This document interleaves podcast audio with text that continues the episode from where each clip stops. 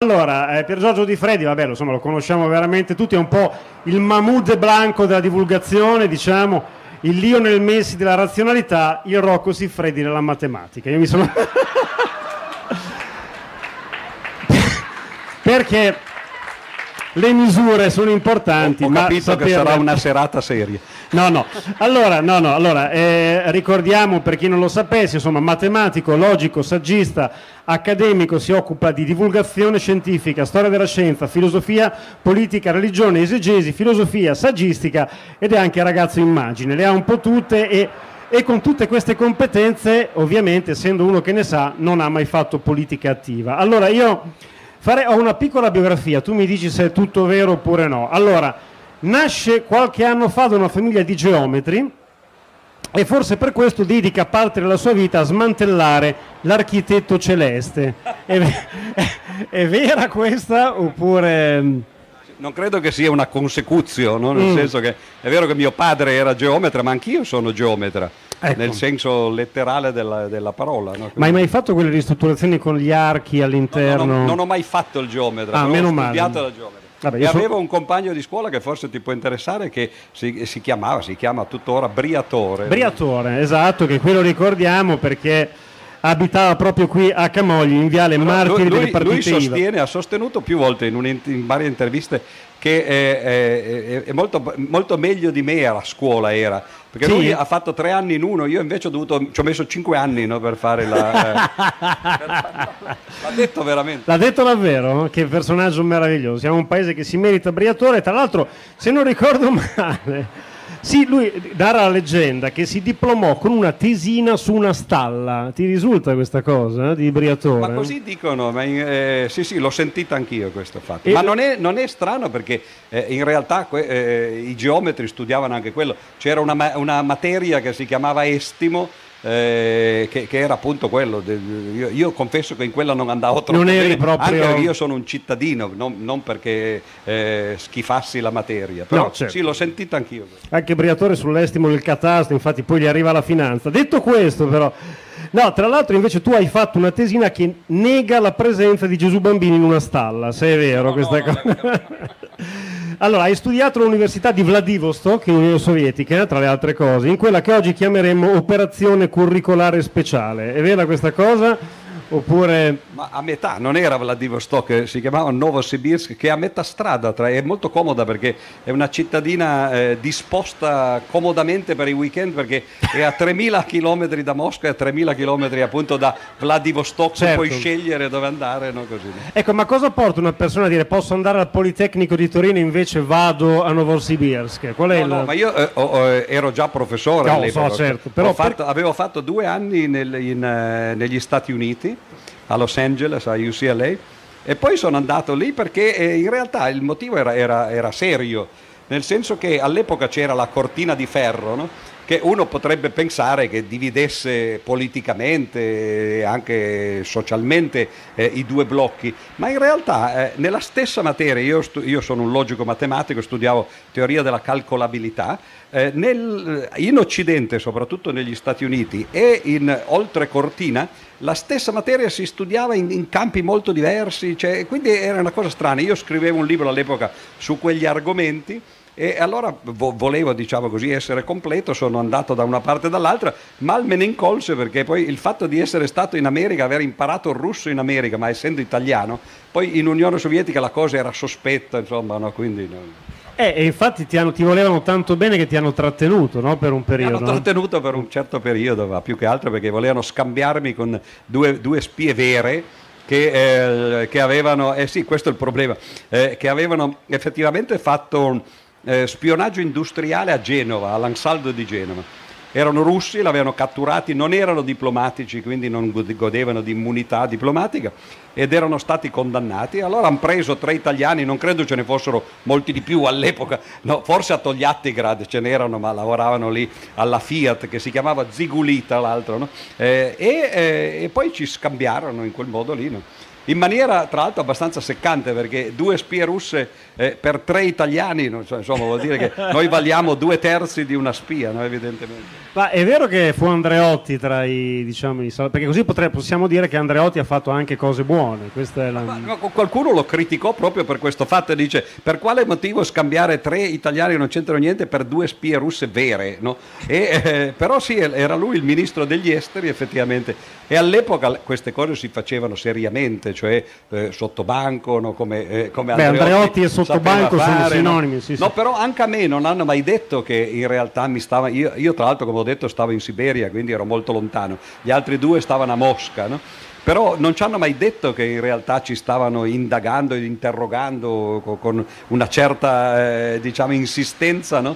Perché eh, se te l'avessero detto io stavo tranquillo, no? certo. dice vabbè ci volete scambiare, ci penserà qualcuno no? all'ambasciata o in Italia, mentre invece accusarono ciascuno di noi di, di cose diverse, una a Mosca lo accusarono di eh, omosessualità che all'epoca era, non so se anche adesso nella Russia di Putin, era, era eh, contraria alle leggi dello Stato, un altro no, non mi ricordo più per qual motivo e a me per attività antisovietica che vuol dire qualunque cosa, che però era una cosa molto seria perché all'epoca l'attività antisovietica sovietica, era il, il, famoso famigerato articolo quarto del codice russo, eh, ed era una, eh, bisogna ricordarsi che cos'era l'Unione Sovietica, molti se lo dimenticano, eh, essendo uno Stato comunista, i crimini contro lo Stato erano molto più gravi che i crimini contro la persona. No?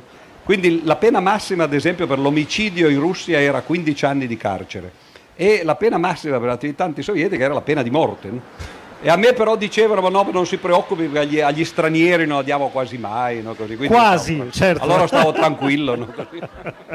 Comunque poi mi condannarono a 14 anni dopo, no? però in, in, contumacia, dopo che ci fu lo scambio, mi, mi, mandarono, mi ricordo che mi chiamò il prefetto perché, per leggermi il telegramma di, eh, di comunicazione dall'ambasciata, dice condannato a 14 anni, si consiglia non tornare. No? Beh, sì, Anche questo è un logico, è sempre utile no? perché dice non ci avevo pensato. Quindi quando è caduta l'Unione Sovietica diciamo insomma è la prescrizione sostanzialmente. Ecco, beh, hai... quando, eh, beh, è caduta non troppo dopo perché eh, eh, questo successe nell'83 e l'Unione Sovietica cadde nel 91.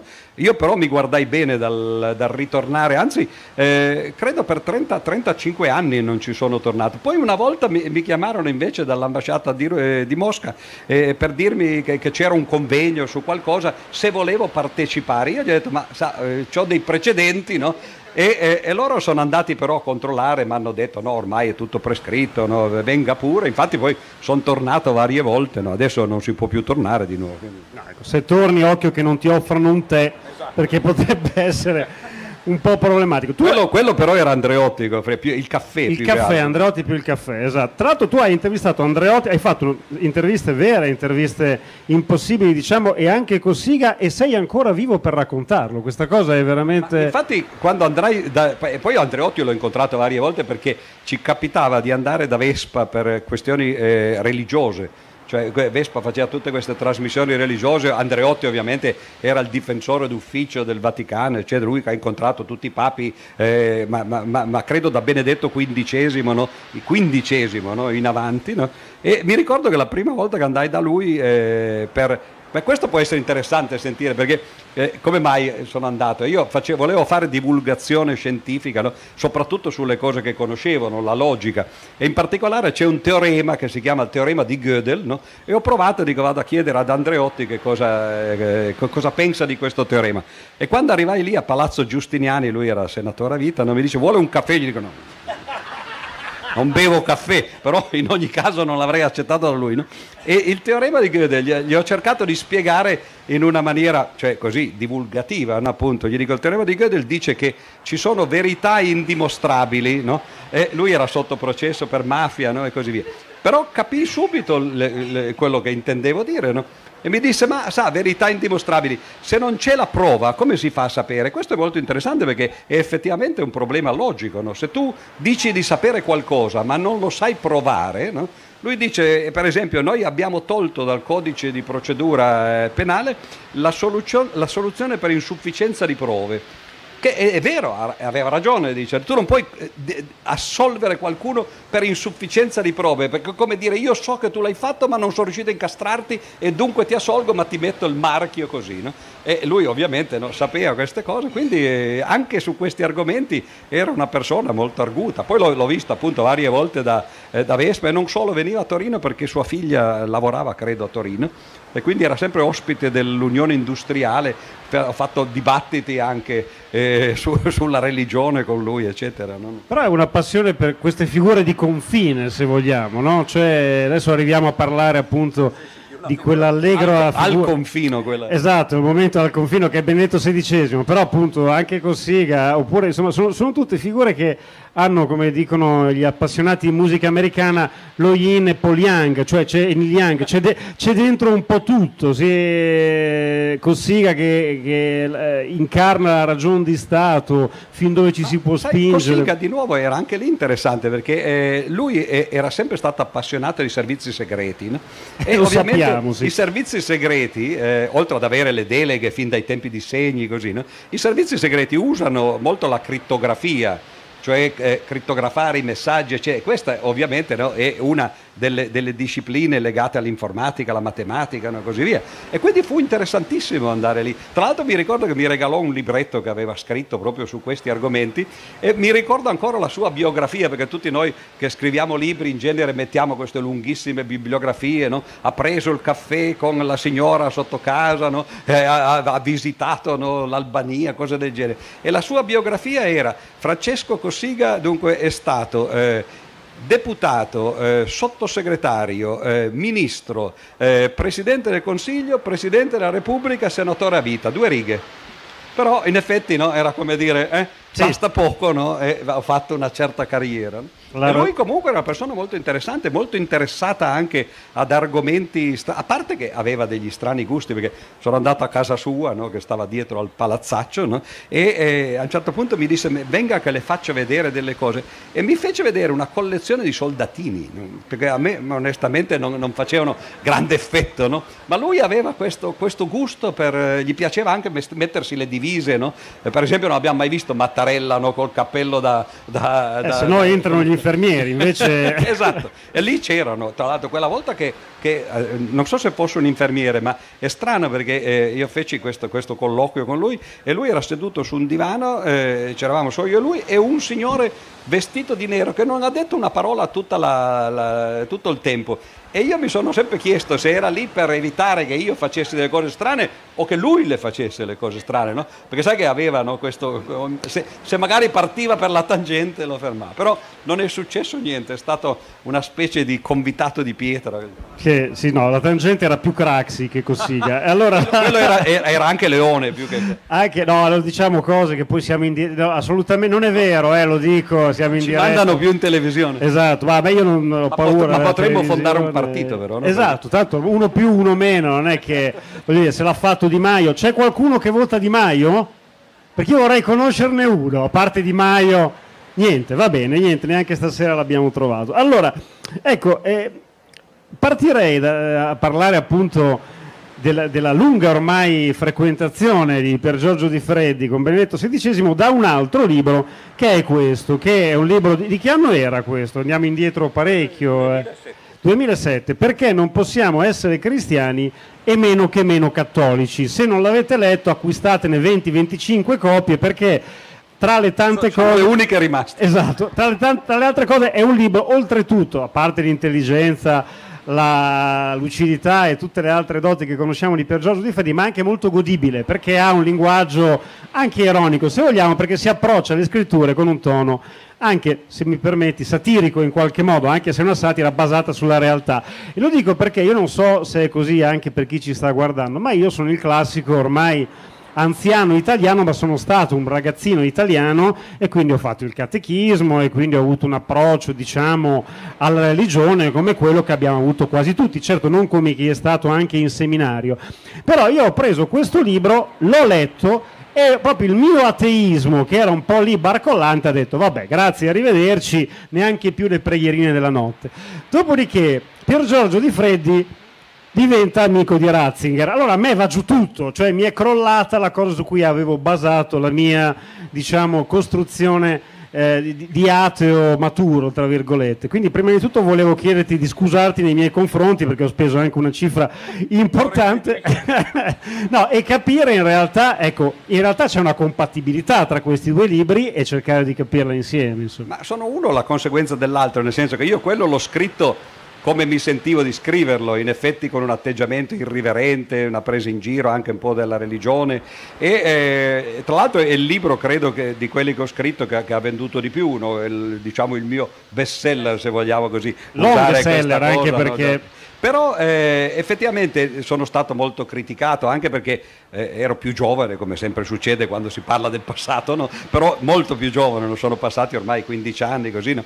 E eh, tanto per dire come, come ero irriverente, no? Eh, l'introduzione si intitolava Cristiani e Cretini, che ovviamente non è un modo per farsi ben volere, anche se era una questione etimologica, io volevo solo spiegare con una certa cattiveria, no? che effettivamente la derivazione, o perlomeno una delle possibili derivazioni etimologiche della, dell'aggettivo cretino, è proprio dal, dal, francese chrétien, perché quando si scoprì il cretinismo nel senso letterale, la malattia, no? nelle valli del, eh, oltre Alpe, tra l'altro vicino al Piemonte, no? eh, nella Savoia, e venivano chiamati questi, questi malati, diciamo, eh, prima credo poveri cristi, come si direbbe, no? Po- poveri cristiani, cioè. ma poi li chiamavano cristiani, chrétien, anche per l'atteggiamento un po' sognante che hanno magari le persone che pregano, no? così, no?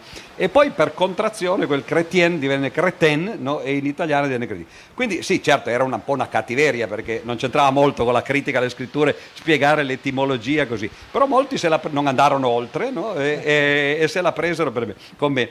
E allora eh, a un certo punto eh, l'editore, eh, che, che, era la Mondadori poi all'epoca, mi disse ma perché non fai qualche cosa invece di più serio, no? cioè, perché non affronti l'argomento, anche perché può essere controproducente se tu eh, discuti di qualche cosa in maniera così no, tranchant. No? E, e, io ho detto va bene, potrei fare un dialogo con qualche religioso e, e loro proposero, mi sembra, Ravasi e Messori.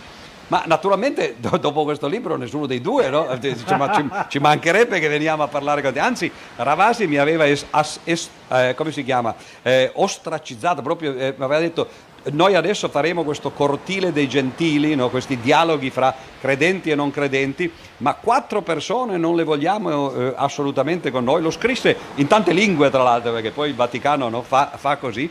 E le quattro persone erano eh, dunque eh, Hitchens, il giornalista, no? che aveva scritto Allah non è buono, non è grande poi c'era eh, Hawkins, eh, Do, Dawkins pardon, eh, che aveva scritto eh, L'illusione di Dio, Onfray eh, col trattato di ateologia e Odifreddi con questo qua. No? Quindi basta così.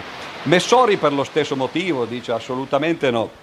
Allora il, eh, il direttore editoriale della Mondadori, che era Turchetta all'epoca, mi disse ma eh, eh, allora dovresti intervistare il Papa. Sì io dico certo perché poi no eh, Ravasi non vuole allora vadono così. Tu dici e detto, chi sono Fazio? no, lui, eh, esatto no? ma eh, no, tra l'altro Fazio non è che abbia intervistato il Papa quella non era un'intervista no? mettersi in ginocchio e dice, dica che quello che vuole è il contrario dell'intervista mentre invece Turchetta che ovviamente sapeva cosa diceva dice ma no non intendevo letteralmente perché non gli scrivi una lettera e agli inizi era un po' difficile scrivere una lettera perché poi, sai, Ratzinger era un teologo, io non avevo mai letto nulla di suo, avevo letto solo le scritture, no così. E eh, mi ricordo che presi eh, un libro, eh, di una specie di antologia di brani che lui aveva eh, scritto su religione e scienza, no? perché, anche perché ovviamente avrei dovuto metterci qualcosa su cui potevo dire qualche, la mia. No? E non è che mi interessassero molto quelli, quelli che stavo leggendo, ma sono capitato su uno di quei capitoli, che è un capitolo straordinario tra l'altro, perché era tratto dal suo capolavoro, che si intitola L'introduzione al cristianesimo, che è considerato il, il, il suo libro migliore, no? del, del 68 e posso dire perché è, è, una cosa interessante, cioè lui racconta un episodio nella prefazione, lì c'era solo la prefazione del libro, e dice ma si racconta un aneddoto di, eh, dell'Ottocento eh, che c'era un villaggio in un paese del nord, non so, in Norvegia, in Scandinavia, non so, eh, in cui eh, un circo arriva durante l'inverno, no? quindi sai, stagione così, no? fa freddo, eccetera, montano le tende per fare lo spettacolo, eh, ovviamente sono villaggi di legno, di case di legno, ad un certo punto il circo prende fuoco e eh, allora ovviamente tutti quelli che lavorano nel circo corrono per, eh, per eh,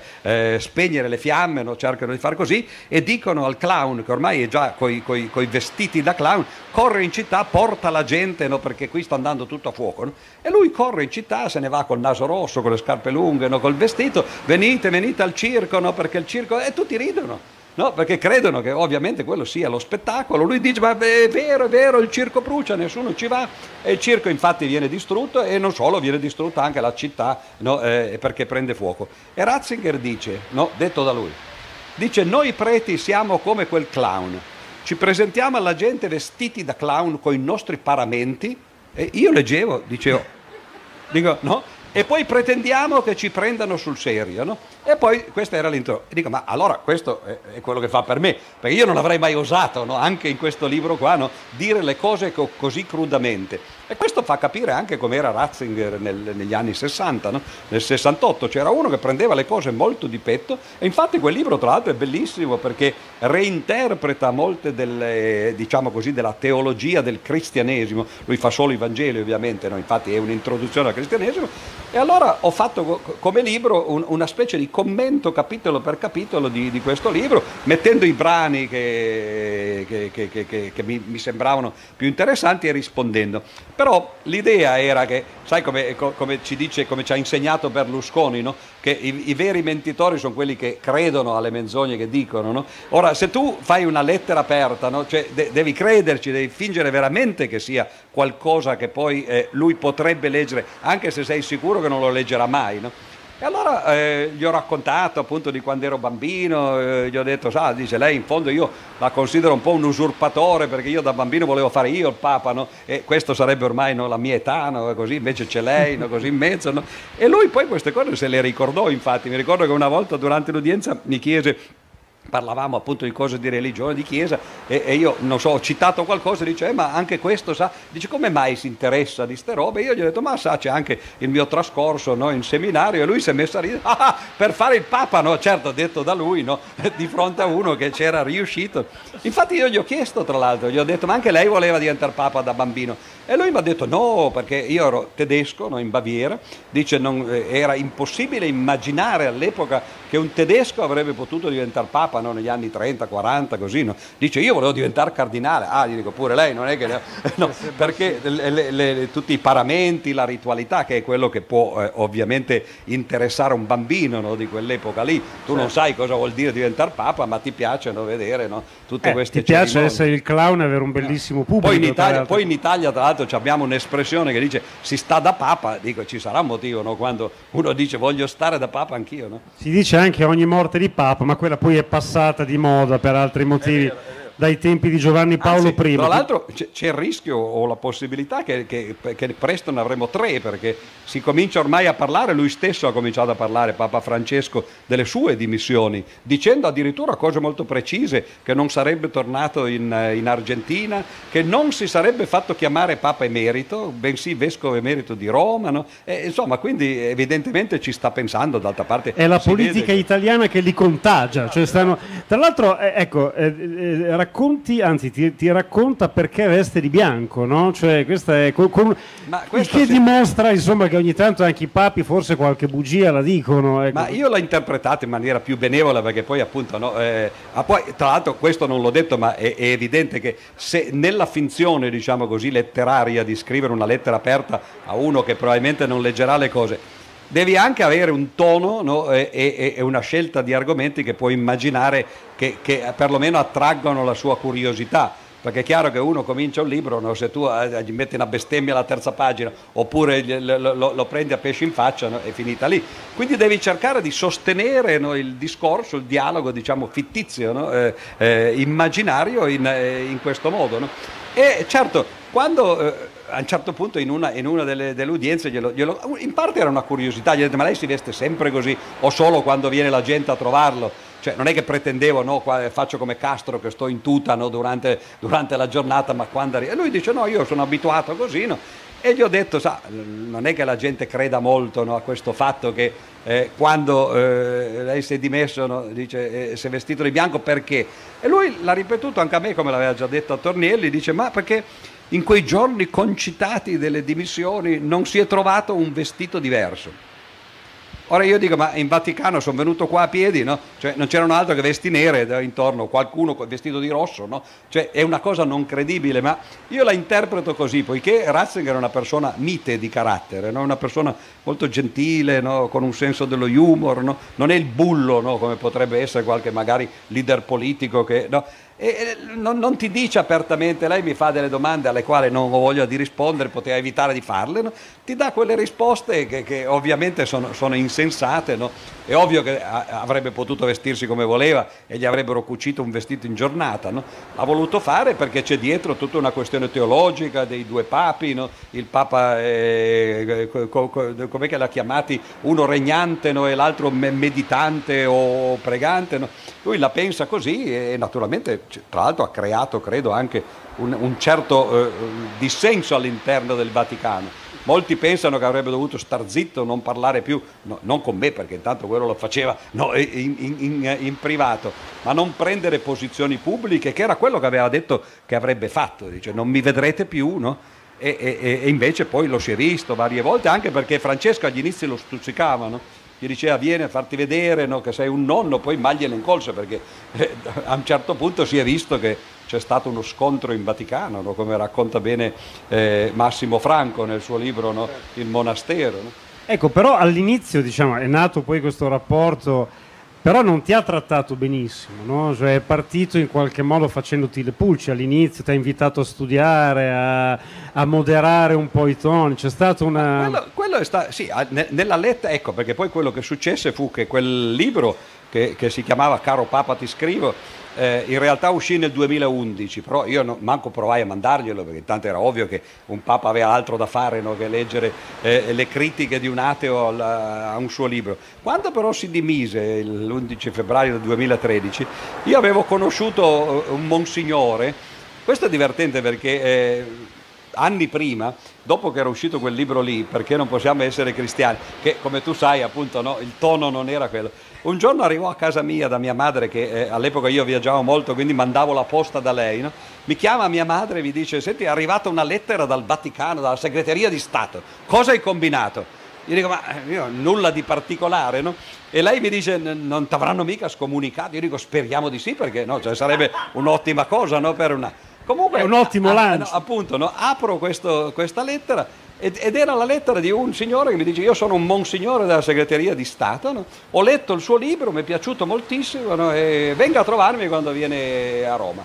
E io infatti ci sono andato ed è stato anche un incontro un po' strano perché questa persona era, come, come dimostra già l'antefatto, no? un po' strano. Siamo andati a cena con, con, lui e con un suo nipote, credo, e questo parlava un, un linguaggio un po' scurrile, nel senso che, che bestemmiava proprio, no? cioè ogni tanto ti... E io una volta ho detto ma forse non ho capito, no? Così. Poi però una volta, due, tre, a un certo punto gli ho detto ma scusi monsignore, ma, eh, io sono ateo, non bestemmio. E lui mi ha detto ma io non bestemmio, io sono toscano. No? Ah, dico vabbè. Cioè, quelli erano intercalari toscani, no? secondo lui, anche se era un porco qui, porcolano, eccetera. No? E così, no? E comunque poi lui mi aveva raccontato che era amico di padre Georg, di, di, di Ratzinger stesso no? e così via. E però la cosa era rimasta lì. No? Quando Ratzinger si è dimesso, io mi sono ricordato di questo monsignore, ho detto, ma non è che adesso no, in qualche modo gli si può far arrivare il libro, no? che è impensionato, cosa c'ha da fare? E, eh, e, infatti lui, lui, così fece, glielo lo diede a padre Gheorghi, poi dopo un po' mi telefonarono qualche settimana, mi dissero guarda che gli è arrivato, poi un altro eh, dice guarda che lo sta leggendo, guarda che forse risponde, e poi in effetti arrivò questa busta eh, tutta farcita perché c'era una busta dentro una busta dentro una busta, una cartellina e uno continua, sai come le cipolle, finché alla fine escono fuori questi 12 fogli, protocollo in cui eh, c'era questa lunga risposta. E io non me l'aspettavo perché credevo che la risposta sarebbe stata, caro professore, si informi meglio e poi ne parliamo. E invece era, questo era il concetto, era il concetto ma un po' più dilatato, così. E, e, e, dopo di quello allora le, io ho chiesto, no, eh, Vedi, se fossi stato, senza eh, eh, offese per i giornalisti in sala, no? eh, però no, eh, qui e sotto, no? se fossi stato un sono sempre giornalista giuste, come, è come che- Scalfari, no? ricevuta la lettera, avrei preso il telefono, telefonato a Ezio Mauro, non gli dico guarda mi è arrivata una lettera di Ratzinger, la pubblichiamo domani. Io così, eh, forse ingenuamente, no, eh, ho preso carta e penna, no, ho scritto a Padre Ghero, gli ho detto ah, sono stupito, posso dire che ho ricevuto questa lettera no, e così via. E nel frattempo anche Bergoglio aveva scritto a, Sca- a- a Scalfari qualche giorno dopo, no? E, e Scalfari ovviamente essendo giornalista il giorno dopo l'aveva pubblicata no? e, e invece quando poi uscì la mia dopo qualche paio di settimane no? fu pur sempre no, un- un- uno scoop, però ovviamente non era la prima lettera, anche se la mia è precedente in qualche modo. Comunque io poi chiesi no, se, se potevo pubblicarla come un appendice al mio libro Caro Papa ti scrivo. E la cosa strana fu che loro mi dissero eh, sì però ha due nomi, no? cioè eh, il suo nome e il mio. E io, benissimo, molto felice, poi mi chiamò ad un certo punto la Mondadori che mi disse, senti, stiamo facendo la copertina, dal Vaticano hanno mandato lo stemma del Papa, qual è il tuo? Detto, eh, eh, questa è una domanda alla quale non, non- non sono preparato. no? Allora su due piedi mi sono scelto uno stemma e adesso ce l'ho. no? E lo stemma mia era ovviamente la, la- la stella pitagorica che tra l'altro se la faccio può anche sembrare no, un gesto In questo di, periodo, di ah, questi così. no? E poi mi sembrava un po' scarna, no? solo pitagorica, gli ho messo dentro una omega, no? che intanto è un simbolo anche matematico. no? E molti mi hanno chiesto, ma perché hai messo lo stemma del diavolo? Io dico, no, quello è quello pitagorico, la stella del diavolo ovviamente è girata? Eh, sotto sopra, e a questo punto poi la cosa era ovvia, c'era il libro, ho di nuovo scritto, dico, posso venirla a portare il libro come se uno non potesse mandarglielo? E lui disse di sì e ci siamo incontrati e evidentemente, eh, indipendentemente dal fatto che lui sia un credente, no, sedicente credente, no, e io sia un ateo sedicente ateo, eh, però eh, abbiamo capito che si poteva anche parlare d'altro, no? o perlomeno che si poteva andare d'accordo eh, sapendo che, che si, che si era in disaccordo, diciamo. Ma ecco, eh, anche da ateo, hai avuto una qualche forma di soggezione, l'hai, l'hai governata? Perché poi il prodotto, diciamo, editoriale, il racconto, la storia è eh, diciamo, molto interessante da tutti i punti di vista. Però l'uomo di fronte a, a un signore, io mi sarei, penso chiunque qua, di fronte a Ratzinger, perché è brutto dirlo, ma Francesco è un papa più quotidiano, no? Mentre di, esatto, di fronte a Ratzinger ti senti un po' umile operaio nella vigna dell'umile operaio, quindi Eh no, io sono un professore, hai capito? Tu ti sentiresti così. no? bravo, un applauso. No, ma a parte gli scherzi, in realtà eh, devo dire la verità, ho avuto un momento d'emozione quando sono entrato eh, per la prima volta no, nel monastero e la suora mi ha fatto entrare in una stanza no, eh, di attesa, diciamo così, mi ha detto è un momento no, che, che andiamo eh, a vedere no, se è pronto. E anzitutto mi ha preso il cappotto, io ero vestito no, da, da Vaticano, quindi c'avevo un cappotto nero, no? e hanno appeso il cappotto nero mio vicino a quello bianco del Papa. no? Già l'immagine no, è, è un, po', un po' così. Poi lì dentro tutto è bianco, no? sono, i divani sono bianchi, il marmo è bianco. Poi soprattutto eh, im- io ero lì solo in questa sala d'attesa e c'era questa pendola, eh, tuc, che faceva così come tutte le pendole, no? però in genere le pendole non le senti no? perché c'è rumore intorno. Lì un silenzio no, in cui cioè, ho vattato, per un momento ho detto oibò, no? Eh, qua è così. Poi no, invece credo che sia il contrario di quello che pensi tu, perché lui è una persona, anzitutto fisicamente non è imponente, no? quindi non, non- non ti spaventa, no? è magro, eh, poi è una persona fine, no? gentile, così. Mi hanno detto che Francesco, per esempio, è uno, eh, cioè con i modi piuttosto rudi, che quando ha a che fare con i subordinati quando poi li, li- addirittura no? li dimette malamente, urla anche, io questo ho sentito, non l'ho mai incontrato anche perché non saprei che cosa dire a Papa Francesco? Però quindi in realtà è, è- è l'esatto contrario, è proprio quello, no? Eh, come persona, come, come uomo. no? Certo, poi lo vedi vestito di bianco, però sai, se sei un ateo non è che la... Io per esempio avevo incontrato il Dalai Lama anche, che è un'altra persona di quelle, no? però col Dalai Lama era, era- era una commedia degli equivoci, lui ride sempre. no, senza motivo anche, tu gli dici qualcosa, lui ride, dice, eh, allora non ha capito perché non era una battuta, forse ho detto qualcosa di spiritoso. No? Non l'avete mai visto quel video? Andate su YouTube, perché come faceva Papa Giovanni, no? andate a casa, fate vedere ai vostri bambini. No? E dite questo è il video di do, dove c'è, No, il video di, del Dalai Lama, dove eh, eh, va in televisione, c'è un giornalista che, non so se l'hai visto, che, che, che gli dice faccio una battuta sul Dalai Lama, no? le racconta una barzelletta e lui subito già si gira verso l'interprete, cos'è questa barzelletta? Così, Poi eh, in tibetano. E la barzelletta è il Dalai Lama va in pizzeria no? e eh, arriva il cameriere e, eh, il, eh, il, Dalai Lama dice al cameriere fammi una, una pizza, no? ma eh, in, in, inglese ovviamente è meglio perché non c'è il genere, no? e sarebbe dice fammi una pizza con tutto, no? eh, rendimi uno col, con il tutto, che è un po' l'essenza del buddismo, era carina anche, e l'unica volta che il Dalai Lama doveva ridere, serissimo, no? Poi chiede al, al, al traduttore, quello glielo traduce e lui serissimo, no? Allora i due cominciano a ridere perché capiscono che, no, che non si sono capiti no? e così via. No? Quindi in realtà questi personaggi, che certo quando sono seduti su un trono eh, hanno tutto l'armamentario della ritualità, così, fa, incutono timore, ma quando poi li vedi personalmente, cioè ti fai due risate col Dalai Lama oppure con, con Ratzinger, parli amabilmente, ma non... Ah, quindi quando ti ha regalato un suo libro gli hai detto santità, però il braccino poteva regalarmi... cioè, oppure... Lui regala delle medaglie. Questa è una cosa interessante perché una volta, una di queste volte, io sono poi andato cinque volte, non è che sia andato tante volte, però eh, in, in, ogni caso eh, eh, sono state udienze molto lunghe, un'ora e un quarto, un'ora e mezza per volta, no? che è una cosa molto strana ovviamente se fosse stato in, in attività, cioè ci avrebbe avuto una scadenza, no? così.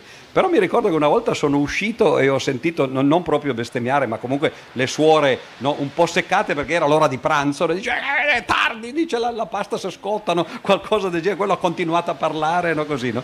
E, e, effettivamente no? eh, quelle volte lì, cioè, tu vai e, e, ti trovi a parlare di, di cose e, poi ah, ti accorgi, quando, a parte che quando poi se ne vuole andare te lo dice, bene, dice caro professore, è ora di, di, di andarsene, però effettivamente eh, in queste cinque volte abbiamo toccato un sacco di argomenti di vario genere, alcuni anche su quello che tu hai detto, non nella lettera, lui mi aveva detto, eh professore, però le cose che lei dice non sono degne del suo rango scientifico, si deve informare per esempio sui miracoli di Gesù, eccetera. E io umilmente ho detto, eh, se devo tornare, no? mi sono informato. Poi però gliel'ho detto, gli dico, scusi santità, io mi sono informato, però per esempio ho, ho studiato i teologi tedeschi no? e, e, e grande, il grande libro di Schweitzer, il premio Nobel per la pace, no? che era anche un grande teologo, no? che è la, la, la storia del, della ricerca sulla vita del Gesù storico.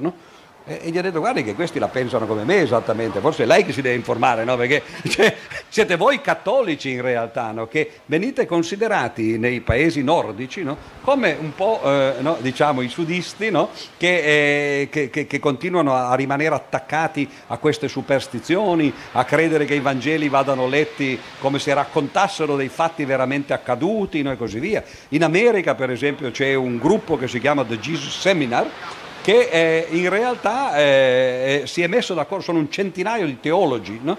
che si sono messi insieme per leggere i Vangeli riga per riga e, e dare dei, delle percentuali, che, che, che, sono 5 gradi di percentuali, no? sull'attendibilità storica dei detti e dei fatti di Gesù. E quello che rimane dei Vangeli è veramente poco. Sì, che c'è stato qualcuno che si chiamava Gesù che è morto in croce, vabbè, ok, quello si poteva immaginare, no? con tanti nomi ma le cose dette e fatte sui Vangeli credo che siamo più vicini noi forse ai teologi eh, protestanti di quanto non lo siano i cattolici, no? quindi questo è interessante. Si conferma il fantasy più venduto al mondo, diciamo. Ecco. Ah, abbiamo tra l'altro alcune immagini, se non sbaglio, dei tuoi ah, incontri so con Papara, eccole qua, vediamole allora. Ecco il Papa diciamo in tutta la sua esuberanza, qui lo vediamo ecco, no, perché tra l'altro c'è anche appunto questa, questo depauperamento fisico. Ecco, eh, forse Ravasi ha detto che poi avete trovato in qualche modo una, una sorta di eh, comunione emotiva, affettiva, il Ravasi che ti voleva tenere fuori. Cioè hai provato empatia per questa figura a livello umano. Ma, tra l'altro a proposito di Ravasi la cosa interessante perché come ho detto prima era lui che aveva deciso che ai cortili dei gentili, no, io e altri tre, non ci saremmo andati.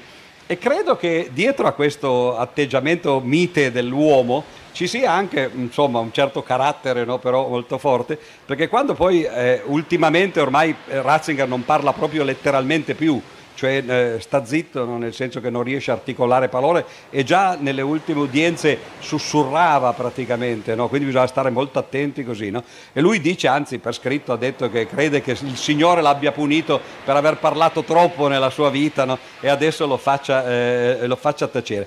E allora ho pensato alla fine, no? eh, questo è il monastero tra l'altro dove, dove vive, no? il largo del monastero, e eh, allora eh, alla fine ho detto, bah, insomma, ho messo tutte que- queste, le, i resoconti delle udienze, le lettere che ci eravamo scritti, li ho messi tutti insieme, gliel'ho stampato e gli ho detto questo è diventato un libro nostro malgrado, ce n'è un'unica coppia, no? Beh, ci sono fatti persino i selfie, no? cioè così, no?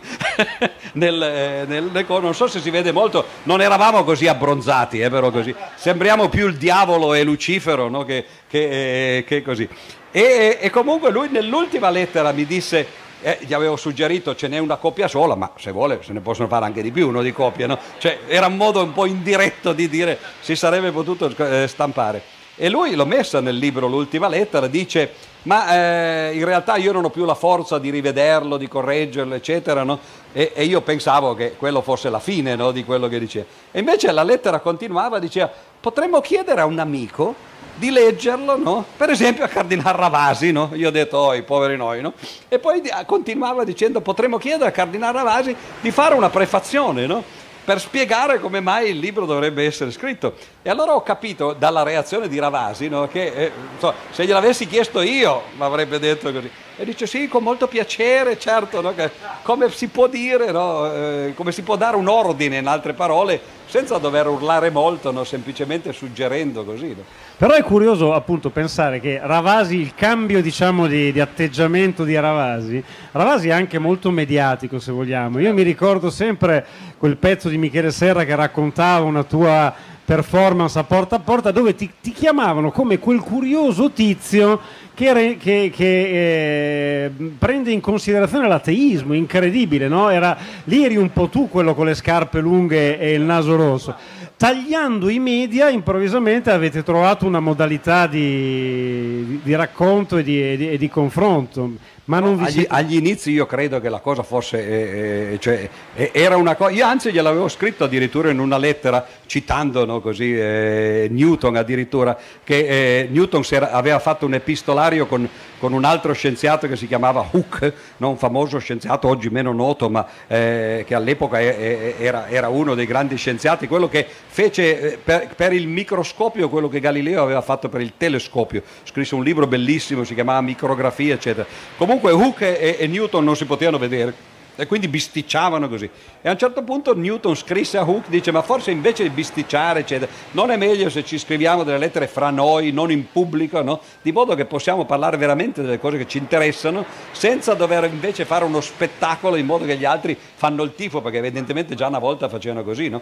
Quindi la cosa è, è, è successo no? in questo modo, eh, cioè, scrivendoci ma cose veramente che volevamo in qualche modo farci, farci sapere. Ad esempio, una volta io così en passant soltanto, eh, eh, c'era un anniversario forse della morte di mio padre, no?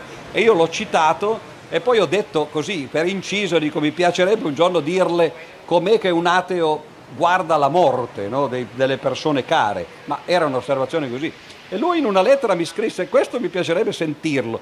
Poi non l'avevo fatto perché per altri motivi, una volta che, che, che ci siamo incontrati gli ho detto ma le interessa veramente, lo faccio, no? E lui disse sì, sì, sì, e allora ho scritto appunto una di queste lettere in forma di saggio su come, come appunto si può approcciare il problema della morte dal punto di vista di uno che non crede, perché uno dei grandi motivi per cui la religione fa presa sul, sulla gente è proprio quello, che ti dà, eh, noi diciamo l'illusione, ma comunque no, la speranza, loro direbbero, eh, che in realtà non solo quando tu muori la tua vita continuerà in altri modi, eh, in altri luoghi, ma, ma tu riuscirai a, a, rivedere le persone che hai eh, amato durante la vita, no? e, e le, i parenti, no? gli, gli, amici e così via.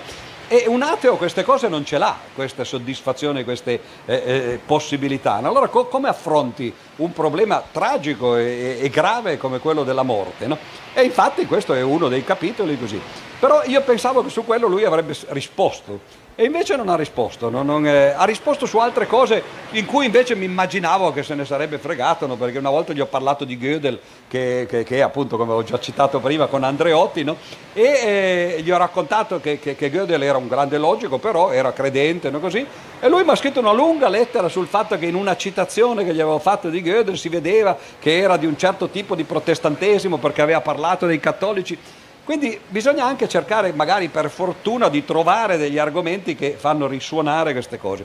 Poi il problema della morte è ritornato perché l'ultimo anno, il 2020, quello del Covid, è stato un anno orribile per, per tutti noi, ma per qualcuno anche di più. Per lui, per esempio, eh, è stato l'anno in cui ha perso suo fratello, con cui era legatissimo nel suo studio, per esempio, c'ha la foto del fratello, così, no? Non sempre succede così in famiglia, no? Magari a volte. Confermo. No? Eh, esatto, no? Però in quel caso lì così e eh, forse avrete visto tutti quando, le, le, immagini che si sono viste in televisione di lui sulla sedia a rotelle, che tra l'altro con l'herpes, no? tutta la faccia rossa che va a trovare questo fratello che muore pochi giorni dopo. E io gli avevo scritto una lettera eh, eh sulla morte del fratello suo, no? e poi quell'anno lì è morta anche mia madre, e allora lì si passa dalla teoria alla pratica. Prima il saggio era eh, la morte come la pensa l'ateo, e, e poi però eh, quando arriva no, la madre che muore, no, la lettera è molto diversa. No?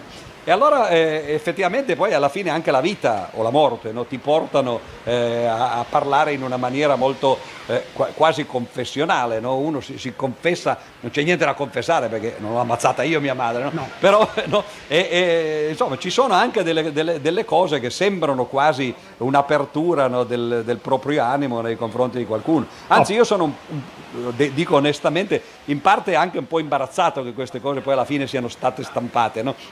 Ho voluto io, nel senso che l'ho proposto, però poi rileggendo le bozze, no? e, certo uno si è messo a nudo perché eh, pensava di parlare con se stesso e con un'altra persona, poi dopo vanno così fuori, no?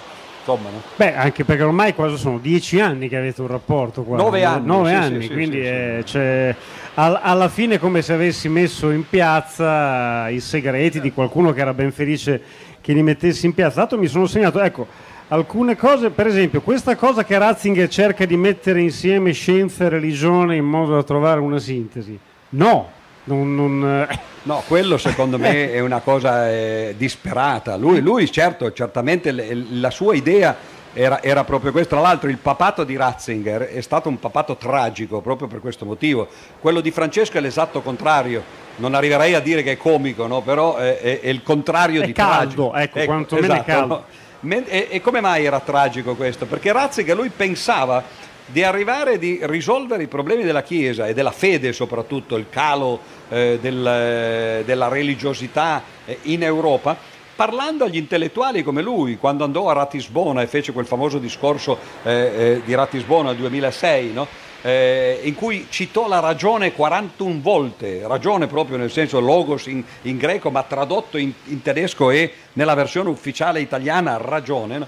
E allora certo, quello era il tentativo di mettersi sul piano dei laici no? e di dire noi possiamo parlare perché eh, voi dite che, che seguite la ragione, ma anche io dico di seguire la ragione. E il risultato però è quello che sappiamo, cioè l'Europa se ne è completamente fregata, anzi poi il suo papato è andato male per tanti motivi, in parte anche caratteriali, perché lui non era un uomo di spettacolo, non amava le folle. Anzi, una volta gli ho chiesto, gli ho detto, ma non c'è un rischio per, per chi è in una posizione come la sua, soprattutto di leader religioso, che tutto questo eh, non è soltanto affetto, ma idolatria che si fa nei confronti del Papa, quello che tu dicevi, no? vai di fronte a una persona no? e addirittura no? magari ti viene paura, eccetera, che poi da, da parte di chi lo riceve possa poi provocare un peccato di superbia, no? un atteggiamento di uno che dice ah no, sono così. E lui mi ha detto molto chiaramente, tranquillamente, dice ma guardi a me queste cose non hanno mai fatto né caldo né freddo. No? E infatti si vedeva, lui appariva sul balcone però era come se no, pensasse ai fatti suoi. Francesco è l'esatto contrario, no? è un uomo molto empatico, mediatico e così, però de- dell'Europa ormai se ne frega, non si rivolge più a noi, anche perché se si rivolgesse a noi cioè, farebbe semplicemente ridere, nel senso, non so se hai visto quelle cose, una volta si è affacciato in piazza San Pietro Papa Francesco agli inizi del pontificato, poi gli avranno detto, cioè, non esageriamo perché siamo pur sempre in Europa, no? e ha fatto distribuire tra i fedeli in piazza San Pietro la misericordina, che era una scatola fatta come i medicinali, no? e dice qui c'è un medicinale potentissimo che vi aiuterà no? e tu aprivi dentro c'era il rosario, cioè, voglio dire No, noi... Deve avere lo stesso ufficio stampa del PD, eh, sono eh, quelle esatto. cose esatto, porta no? che la stessa... la falce il martello, no? Eh no, nel senso che ha la stessa efficacia, povero. Sì, sì, sì, e, e, perché a noi fanno ridere queste cose? Perché non sono il linguaggio che l'Europa si aspetta da un papa, no? E lui invece, Francesco, parla per l'America Latina e per l'Africa. Allora per quelli può andare bene, no? ed è questo che, che, che Ratzinger non aveva capito, che credeva che si potesse fare alta teologia e che quello avrebbe convinto l'Europa a diventare religiosa, mentre ormai le, le, cifre sono scese a livelli proprio di guardia, da quello che sento anche eh, appunto ufficialmente, credo che siano il 10%, massimo 15% coloro che vanno eh, a, messa la domenica, sono un po' di più quelli che destinano l'8 per 1000 eh, alla Chiesa una volta l'anno, ma non arrivano al 30%, no? sì, sì. quindi è, è, un, è, un, è, una debacle. Eh, parallelo col PD va avanti proprio precisissimo. e siamo... Esatto, certo, 15%. Io lo auguriamo almeno quello. No? Eh, quello speriamo per loro. No, ecco, una, un'altra cosa che mi colpisce. Co- cosa qual è la cosa che eh, ti fa pensare questo? Ho imparato qualcosa. Per esempio, a me ha colpito questa definizione di Mosè che era sia proto-nazista che proto-bolscevico. Che ah, ha... questo, no, questo è una cosa anche abbastanza imbarazzante perché in effetti un, un giorno eh, eh, abbiamo parlato di, di Thomas Mann eh, che io non amavo molto perché eh, tra l'altro non avevo ancora letto Giuseppe e i suoi fratelli all'epoca, che lessi poi in un viaggio che, che feci dopo in, eh, in Terra Santa no? e, e, infatti poi gliene parlai in una lettera così. Ma quella volta lì gli avevo parlato di Thomas Mann no? e, e, lui disse... Ah sì, ma eh, Thomas Mann però è interessante perché eh, dopo avevamo parlato di, France- di, di, Giuseppe e i suoi fratelli, ma perché era, era un romanzo abnorme no? di 2000 pagine che nessuno dei due aveva letto, nemmeno lui. Ma lui disse, ma è interessante perché poi Thomas Mann scrisse un seguito a quel romanzo, molto più corto ovviamente, che si chiamava La legge, no? le tavole della legge, che è Giuseppe e i suoi fratelli, è la storia di Giuseppe e i suoi fratelli, no? la, fine, la seconda metà del Genesi. No? E invece eh, durante la seconda guerra mondiale eh, qualche associazione ebrea chiese, eh, o ebraica chiese a Thomas Mann di fare un seguito in cui si raccontasse la storia invece di Mosè, no? cioè la creazione dello Stato ebraico, no? in qualche modo, proprio per contrastare il nazismo che in quel momento no? stava ovviamente eh, perseguitando gli ebrei.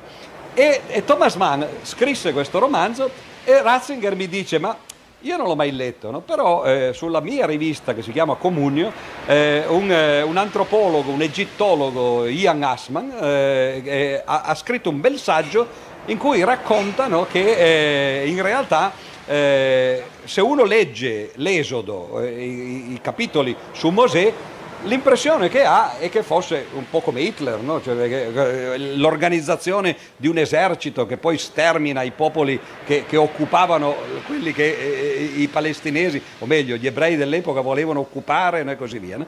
E, e, ho detto guarda che interessante, io non sapevo nulla, conoscevo Asman perché avevo letto Mosè l'Egizio, lui è uno esperto di questi aspetti, così, allora vado a casa oggi con i mezzi del, di internet, dico sarebbe interessante sapere cosa ne pensava Hitler di Mosè, invece, no? visto che Thomas Mann dice che Mosè era come Hitler.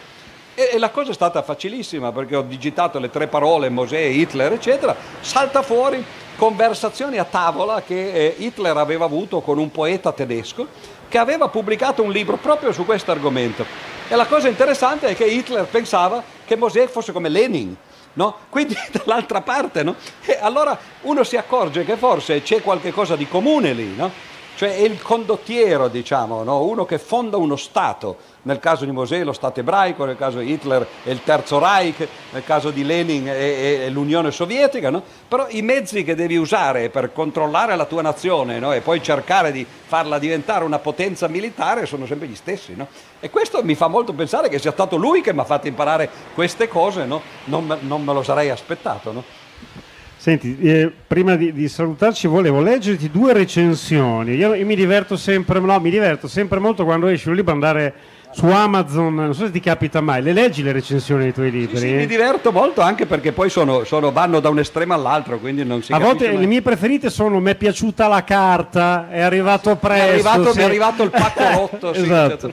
Allora, qui ce n'è uno che ti dice il libro è sbilanciato quasi tutto sugli scritti di Odifreddi, questo è interessante, gli scambi epistolari gli incontri Odifreddi ateo sorprende per la sua conoscenza del pensiero di varie religioni ti dà 4 stelle. Ti sembra...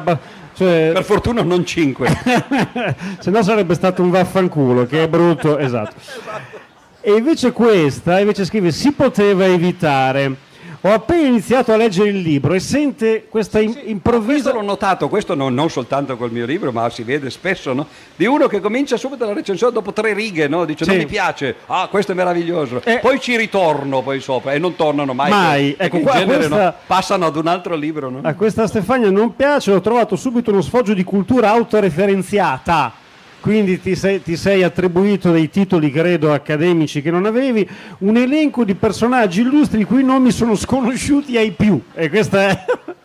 Vabbè, e vai a cercarli su Google, no? Non è che è... Tirato... Però, però, di questo si può dire qualcosa, perché la signora o signorina effettivamente in un certo senso ha ragione. D'altra parte, non è che uno se prende le conversazioni fra un papa e un ateo, non è che puoi immaginare che parlano della pizza, no? de... come invece fa il, il, film I due papi, no? sì, che a un certo sì. punto si Vabbè, mettono a mangiare così, no? certo. eccetera. Quella è una parodia. Tra l'altro quando è uscito il film io eh, ho stampato alcune foto eh, no, prima che uscisse il film, avevano girato a Roma no? sì. e c'erano Anthony Hopkins e, e, quell'altro e ho stampato le foto a coloro e gliele ho portate a Ratzinger e gli ho detto lo sa che stanno facendo un film, sono venuti qua, no? perché poi magari uno va a informarsi anche. Certo. Dice no, non ne sapevo niente, gliel'ho fatte vedere e lui le guardava no? e dice interessante ma non gli piaceva il colore della pelle del, di Bergoglio. dice ma no, no questo non, non, è somigliante in altro colore. Lui lo conosce bene, vede l'attore e dice invece Anthony Hopkins gli sembrava un qualcosa potresti di, chiedere ormai è tardi ma una recensione scritta del film fatta no, da molto Razzi. meglio ho fatto di meglio ma eh, purtroppo no, eh, quando è uscito invece il The Young Pope che a me è ah. piaciuto moltissimo eh, eh, ho chiesto io Sorrentino non lo conosco, però conoscevo Silvio Orlando, gli ho detto guarda che devo andare in udienza, no? eh, se vuoi eh, no, eh, parlerò di questo col Papa, non so se vuole Sorrentino scrivere due righe, no? Qual- qualcosa così. E lui, eh, Silvio Orlando, mi ha detto no, Sorrentino non vuole, è incazzato col Vaticano perché il Vaticano non, non, ha fatto delle recensioni di The Young Pope. Vabbè, certo, era un po' eccessivo questo, no? ma comunque io vado da, da Ratzinger e, e dopo alla fine, queste sono le cose che fai nell'ultima parte del dell'udienza, no? prima che ti, che ti dica va, buon, buon, appetito, no? vada da un'altra parte. E gli ho detto è uscito questo, questo, questo serial, dico, l'ha visto quello? No, dice non l'ho visto. E, e, agli inizi gli ho detto, sa, si chiama The Young Pope, no? è un giovane papa che diventa, diventa, papa e prende il nome di Pio XIII. Oh, dice, no, come dire, questo è un nome, un programma, no? Così. E poi gli dico, sa, si fa incoronare Que- non so se l'avete visto questo, questo serial, no? arriva questa, questa, tiara da New York no? Eh, e lui mi fa, è la tiara di Paolo VI che l'aveva mandata a New York, no? quindi ha cominciato a interessarsi così. Gli ho detto ci sono delle scene bellissime perché lo, lui riprende la, la, la sedia gestatoria e si fa baciare la pantofola dai cardinali ho visto che si illuminava, dice mamma mia ma questo mi piacerebbe, no? Così. e gliel'ho raccontato un po'. No? Mi ha chiesto dove, dove, si poteva vedere e allora per Natale, non so se adesso si può dire in pubblico che poi magari mi denuncia il coso, ho fatto una copia con, eh, su, su, un CD e gliel'ho mandato, no? eh, non, poi non so se l'ha visto, no? ma comunque mi sca- immagino il Papa e, e, e padre Georg che guardano, che guardano dice ma la, la, la, pantofola dovremmo reinstaurarla. No? Dio, se Sky fa causa al Papa, quello li scomunica e non mi sembra complicato. No, a, me, a me perché gliel'ho dato gratuitamente. sì, perché la SIAE è molto più potente in realtà della, del Vaticano. Quindi, comunque, per finirti le, la recensione di, di, Stefania, dice: Mi spiace, ma se fossi la sua insegnante, le metterei un bel 4 meno meno per essere andato fuori tema. Continuerò tuttavia a leggere il libro, forse più avanti mi ricrederò. Quindi, comunque, ti dà una possibilità. Questa è una cosa che spero ti faccia piacere. Senti, siccome dobbiamo, queste, queste, persone hanno una vita, quindi tra un po' torneranno a casa dai bambini appunto e daranno la carezza. Ricordiamogli di... tanto per essere così allegri che hanno anche una morte, si preparino eh, laicamente, no? Però non stasera naturalmente. Fortuna Però... che è buio perché secondo me sono partite delle mani alla ricerca di... Beh, posso eh? dire una cosa, cioè, eh, non c'entra niente con Ratzinger, però come voi sapete eh, Fedez o Fedez no? Fedez. Eh, un podcast no? eh, in cui invita cani e porci, no? quindi può capitare anche a uno come me di andarci. Ma non è vero, e, e infatti mi, mi, mi, invitò. E io devo dire la verità, sono andato da Fedez, cioè, dico un po' prevenuto, no? perché questo è tutto tatuato, io non, non, so che cosa faccia nella vita tuttora, no? Ma neanche lui. Che, che canti, forse anche lui, no? non lo so. Quindi sono andato così, ho detto, bah, sarà una, una cosa. Invece no, l'ho trovato uno abbastanza sveglio, no? e, e, e, poi mi ha spiegato che alcuni dei tatuaggi magari mi sarebbero anche piaciuti perché sulla schiera c'ha un topo in croce, no? crocifisso, no? e a me mi è scappato un dio topo, no? così, no? quindi siamo andati molto d'accordo. Poi però, mentre parlavamo, eh, a un certo punto io non capivo bene, non lo sapevo inquadrare, no? avrei potuto andare su Wikipedia prima, ma non sai mai cosa... Gli ho chiesto, ma quanti anni hai tu? E lui mi ha detto ne ho 32, no? questo era un paio d'anni fa, no? e gli ho detto attenzione a 33 perché quello porta male, no? perché Gesù Cristo, eccetera. Poi vedo sui commenti che dice guardate minuto cosa o di freddi gli porta male perché poi, perché poi ha avuto un problema anni, sì, esatto. effettivamente gli è venuto no? Quindi... occhio che cominci così e poi finisci come Salvini eh, che appena ti dice è, una, è un attimo eh, è... aveva detto la regina Elisabetta la vedo bene e poi è finita come è finita a 96 anni cosa aspettava? Ma infatti, franca, si è ricongiunta comunque. Vabbè. 96 è anche un bel numero perché se lo giri, no? E, e lasciamo stare. Allora, io qui avevo circa altre 600 domande, ma mi stanno facendo cenno. Ti chiedo soltanto se dovessi scrivere a Bergoglio, a parte coraggio, cosa gli scriveresti? Questo è...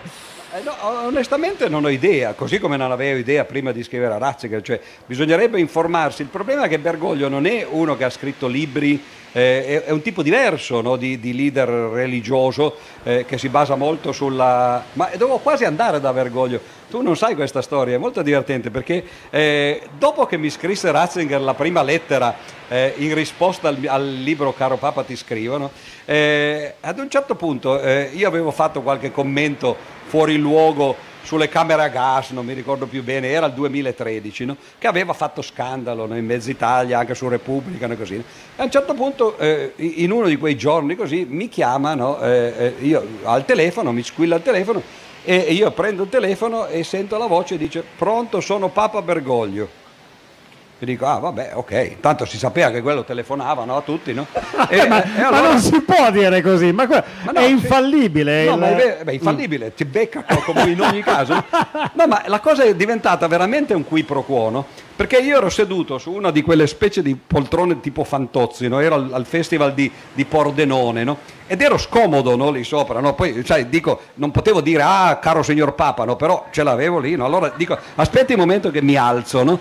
E poi mi sono alzato, sono andato in là e questo comincia a dirmi, eh però lei che dice queste cose no? su, su, su, sulle camere a gas, no? io ho detto ma io non le ho dette queste robe, no? poi e, e, sono andato avanti no, per un po' così. No? Poi a un certo punto lui mi dice, vabbè però mi piacerebbe che ne parlassimo. No? E io gli ho detto, guardi, devo venire in Vaticano la prossima settimana, vengo proprio a messa da lei la mattina a Santa Marta, se vuole mi fermo dopo e facciamo colazione. Poi lui dice, ah vabbè adesso le farò sapere, mette giù. Poi però c'era qualcosa che mi, mi stonava, no?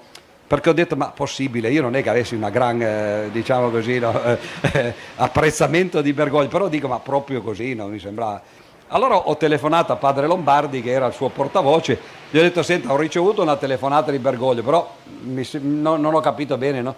Lui gli ha chiesto, poi mi ha chiamato il giorno dopo, dice, gli ho chiesto, dice che mm, sapeva che c'era stato il libro, il, il, la lettera di Ratzinger, ma non, non mi aveva chiamato. E allora dopo un po' mi richiama questo qua, no? dice, ah, allora professore, io gli ho detto, guardi, lasciamo perdere, ho capito che... però non sapevo chi fossero. No? Sai chi erano? Erano quelli della zanzara, no? che naturalmente questi maledetti hanno registrato la, la, l'intervista e l'hanno mandata in onda. No? Perché? Perché mi avevano chiesto un'intervista su queste storie no? che erano successe, io gli avevo detto con voi non ci parlo, no? non voglio averne a che fare. E loro mi hanno parlato in ogni caso. Però il qui pro quo è stato questo, no? che loro l'hanno messo in rete E la gente dice, ah, guardalo qua, anzitutto l'ateo che si tira in piedi. Sì, ma perché ero seduto così, no? Dovevo parlare di fronte della gente, e gli ho detto, aspetti un momento che mi alzo, non volevo dire non mi alzo per rispetto, cioè. E soprattutto, no? eh, questo fatto che dice, vengo a messa in ogni caso la prossima settimana, no? Cos'era successo? Che una mia cugina molto cattolica aveva eh, un marito che poi è morto, no? e, e, e, lei mi aveva detto, tu che conosci sta gente, no? Così, eh, Cardinal Ravasi, non è che mi puoi far andare da Papa Francesco, mi tirerebbe su uno, ma poverina, no? E, era una consolazione sua. E allora succede che chiamo eh, Cardinal Ravasi e lui poi mi dice, erano i primi tempi di Bergoglio, i primi due o tre mesi, no? all'epoca non si sapeva ancora questa storia di Santa Marta, adesso c'è una fila credo di tre anni per, per andare a messa la mattina no? e, e, lui dice chiedo se ci sono dei posti, poi mi chiama e mi dice guardi ci sono due posti, vuol venire anche lei? Io dico ma certo andiamo a vedere Papa, perché no? no? Così, no? E adesso poi naturalmente era, l'ha messo in piazza, no? io non ho più potuto andare, ma questi credevano che io andassi a messa così. No? E la cosa divertente è che poi dopo qualche giorno mi chiama Ravasi no? e mi dice, senta professore, dico, per sapere com'è l'Italia, mi dice, eh, abbiamo ricevuto una telefonata dai servizi, tu pensano, che hanno saputo che le Iene l'aspetteranno la mattina in piazza San Pietro quando va messa dal Papa. Ho detto ok, guarda, no? e alla fine non ci sono andato. Ma pensa com'è il mondo. No? Però questa cosa che ti chiama il Papa e tu, eh, il tuo atteggiamento è come se ti chiamasse Vodafone per cambiare piano, mi, mi colpisce. No, Però... soprattutto la, la, maggior parte dei commenti dicevano, ma guarda questo, che la stessa cosa che questo scrive, dice, lo, gli, lo chiama il Papa no? e quello non sta zitto e parla sempre lui. Ma certo, mi aveva accusato delle cose, cercavo di spiegargli le robe, no? Non...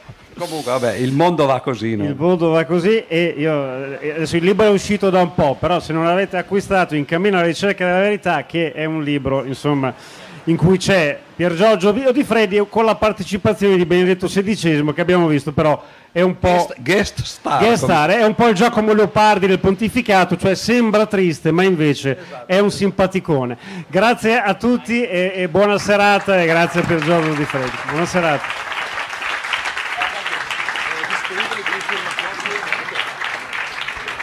Grazie a Luca Bottura, grazie a Per Giorgio Di Freddi, grazie a tutti voi. Per Giorgio Di Freddi è disponibile alla libreria Ultima Spiaggia per il firma copie e quattro chiacchiere con il pubblico. Solo per la mia firma, eh, ah, non per quell'altro. No? Ovviamente. Dovresti avere un timbro per l'altro. E Luca Bottura sarà domani mattina in Piazza Colombo con David Parenzo e per Giorgio Di Freddi con Mario Tozzi alle 11.15 in Piazza Battistone. Buona serata a tutti, grazie.